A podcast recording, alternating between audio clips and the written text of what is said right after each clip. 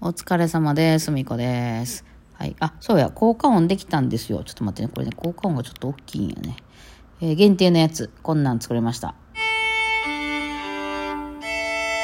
はい。私のバイオリンの音でございますね。はい。だからなんやねんって感じなんですけど、あの、あれです。主にまあ、ライブで使っていこうかなと思って、今から始めますよ、みたいな時にね。まあでも若干、あの、作ってみたもの漂うクラシック集がしてるんで、ちょっとうーんって思ってるとこなんですけど、いやいや、皆さんでね、あの、あの、チケット送っていただいて作れたんで、まあ、ぜひね、有効活用していきたいと思いますが、特に、特にどこで使うねんと言われても、まあ、ライブかな。ライブで使うかな。非公開のやつとかね。はい、と思います。そうなんです。音は多分合ってると思いますけどね。私で、私弾いて、私で録音して、まあ、音声、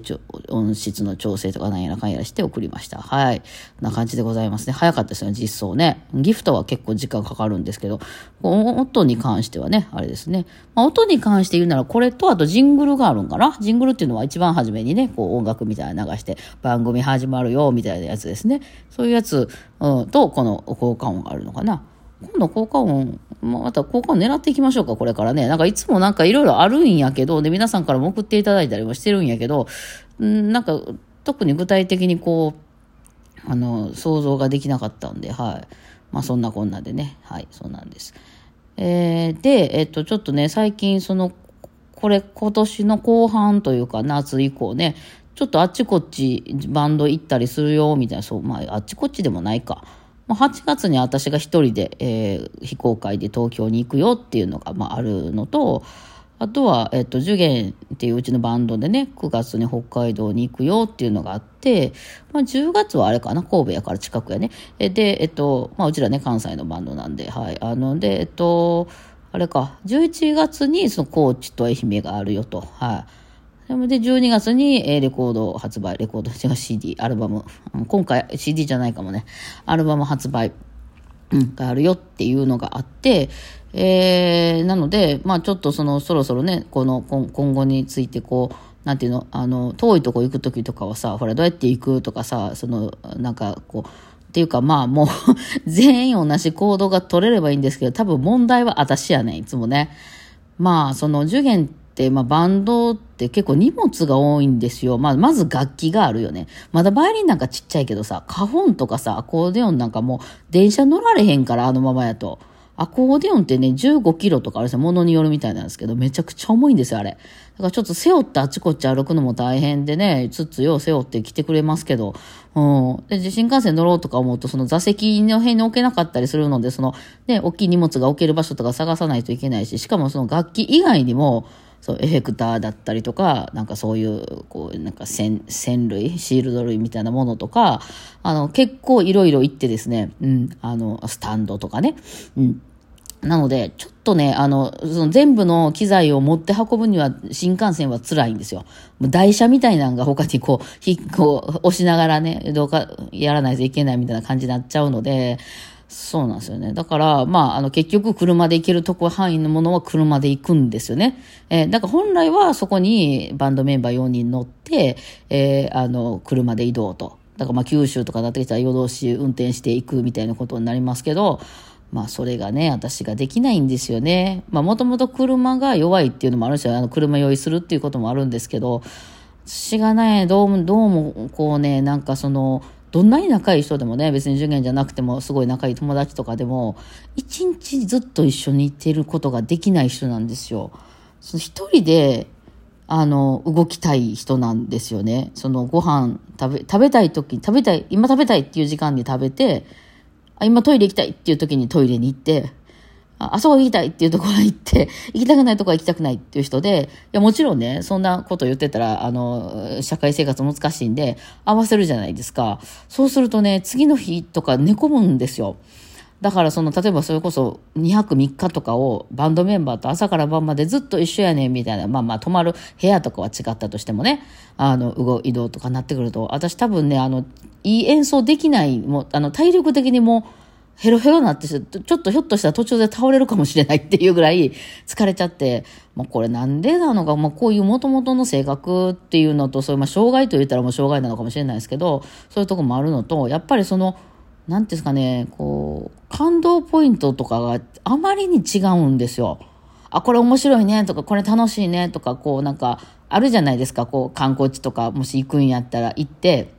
あ、いいねとか、あなんかみんなでお肉食べよう、美味しいもん食べようとかね、お酒飲んで美味しいなとかね、いうのが、そのだいぶ違ってて、その、こう、面白くない。まあ、もう、ぶっちゃけ言ってしまうと、私が全く面白くなかったりするんですよ。その、なんで、なんでここを連れてこられてんの？みたいな、なんかあって、ほいで、それが、まあ、あの、まあ、普通はみんなね、例えばバーベキュー行きましょう、楽しいね、みたいなのが、私にとっても苦痛でしかなかったりとかいうことがあるので、まあ、私はもうね、あえて、その、いや、もちろん合わせることはできますよ。疲れるだけやけどね、その後2日ぐらい寝込むことが、ぐらい寝込んだらいい話なんで、やればいいんですけど、まあ、それもしんどいので、まあ、あの、解決できるもんであれば、私は勝手に行きますっていう態度も、初めから取ってて、まあ、ね、バンドメンバーからしたらなんでやねんっていう話かもしれんけど、もう自腹ででもいいから別、別に入ってることが多いですね。あの、演奏旅行とかって言ったら、その、大体その、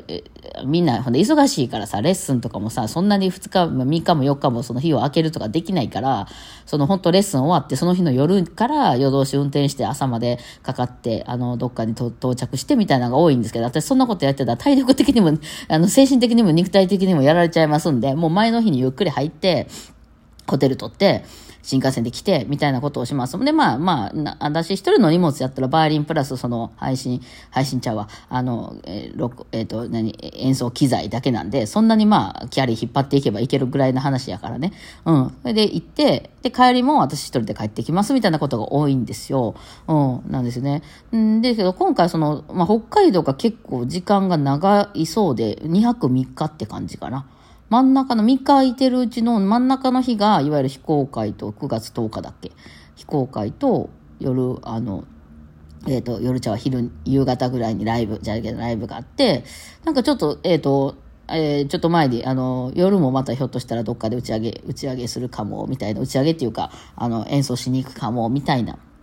話もあったりとかして、まあ、いわゆるがっつり2日目はなんかいろいろイベントがありますよと。で、その前の日に入って、えー、翌日に帰るっていう感じなんですけど、前の日もなんか知らんけど、朝7時に関空集合とか出せて、あのね、関西空港ってね、あの関西にいる人以外分かりにくいと思うけど、めちゃくちゃ偏僻な場所にあるんですよ。その全然大阪からすぐとかじゃないんですよね。あの、すごい、あの、めちゃくちゃ遠いんですよ。もう、すごい、大阪駅の辺からやったら、その、バス、高速バスみたいなのに乗っていくか、あるいは、あのなんていうのかな。まあでも、どれぐらい？うん、どれぐらいかかるかな。あとは特急とか乗って、その、大阪市内から、え何本か線が JR も出てるし、南海電車とかも出てるんですけど、もう特急で行かなあかん距離なんですよ。もう和歌山の方なんでね、ほぼほぼ、あ関空って。なので、関空に行くだけでも結構旅行なんですけど、その関空に朝7時集合とか言われてるんですよね。で、そこから飛行機乗って北海道まで4人で行きまして、まあそれも楽器とか運ばなあかんから結構予約がちょっとね、めんどくさかったりとかして、えー、やるんですけど、まあそれは一緒に行きますよ、私もね。うん。ただ、その朝、だからもう午前中に着くわけですよ、北海道には。で、そのまま、なんかもう観光する気満々やね、みんなが。なんであんな元気なみんな。もうそんな私だって7時に向こう行こうと思ったら多分もうなんか空が暗いうちにもう家出ますみたいなさ、そういう感じでしょ。そっから昼観光とかして、まあ夜はなんか現地の人たちとちょっと交流しましょうみたいなのもあったりするので、うん。で、今回泊まるところがね、その会場の同じ建物。に、あの、受験のメンバーは泊まるって言ってて、で、私も無理やと思ったんですよ、それ聞いた時点で。あの、いや、そこはなんか魅力的なとこで部屋もなんか2部屋とかあるから多分メンズと分けてもらえることもできるし、それやったら多分なんか、あの、すごい安いみたいですね。そういう施設みたいで、その、演奏するところの同じビルの中に、その、泊まる施設もあるみたいな、なんかいい感じのとこでしたすごく映えそうな。うん。で、それは、それはいいなと思ったんですけど、その、何、陽キャのメンバーたちと、その朝7時集合から、そう、ずーっとそこ一緒で、2泊3日ずーっとその会場も一緒で、ご飯食べる時間も全部一緒で、あの、帰るの飛行機も一緒になってるんで、まで、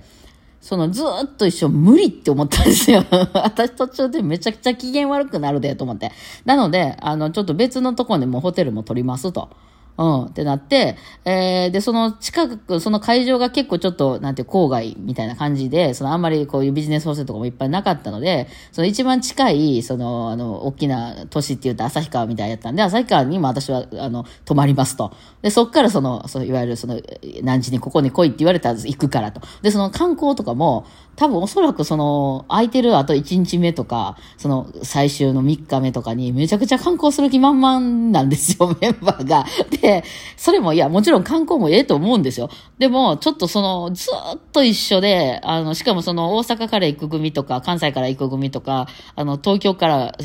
関東の方から参戦する、あの、ファンの人たちもいてね、その人たちともずっと一緒に移動するっていうね、いや、これは無理やと思って、その一個一個のことは私は楽しいと思うんですよ。別に観光光地とかもすごい魅力的やと思うんですけど、あ、でも観光地もちょっとどっかないですか？皆さん。あの、旭川で、旭川といえばやっぱ旭山動物園なのかな？うん。まあ、そう、ちょっと離れてるんですか？ね。でも、バスとかありそうですね。なんかあるかなと思ってるんですけど、まあ、基本一人で行きたいと思ってて、私は。うん。もし行くんやったら、まあ時間もあるしね、えー、ちょっと昼寝とかして暇やったら、それぐらいは行こうかなと思ってるんですけど、その、なんていうのかな、いわゆるその景色が綺麗なとことか、ほら、ラベンダーのね、フラノのとことかあるんでしょ？で、そういうとことかも、が、興味全くなくて、あの、多分綺麗なんやろうけど、なんていうのかな、その、いや、あの、北海道関係なくて、私観光地とかで面白いなと思ったらめっちゃ変なアート展とか、なんか寄生虫博物館とか、なんかわけのわからんとこはめっちゃ行きたい。だけど、いわゆる皆さんがいいねって言われるような観光って全く興味がないんですよね。なんかないですか？旭川の近くにそういうなんか、ちょっと頭おかしい人が行くような博物館とか、あの、そういうなんか動物のなんか、ちょっと動物やけど変な動物ばっかり集めてる、あの、触れ合いなんとかとか、それないですか？なんかあったら教えてくれ。そういうとこ行きたい。そやけど、なんかその、いわゆるみんなが行く観光地って全く興味がないんですよ。だってお土産も、小麦粉とバターを練って焼いたものしか売ってないでしょ？なんか、わか、いや、だからおかしい、私がおかしいんやと思うんだけど、だから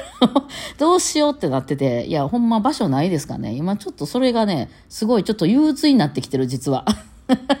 どうしたもんかなっていう。まあ、ちょっと情報あったらぜひぜひ教えてください。ここどうですか？みたいな。ね。あの、そんな今日は一日でございます。ではではお疲れ様でした。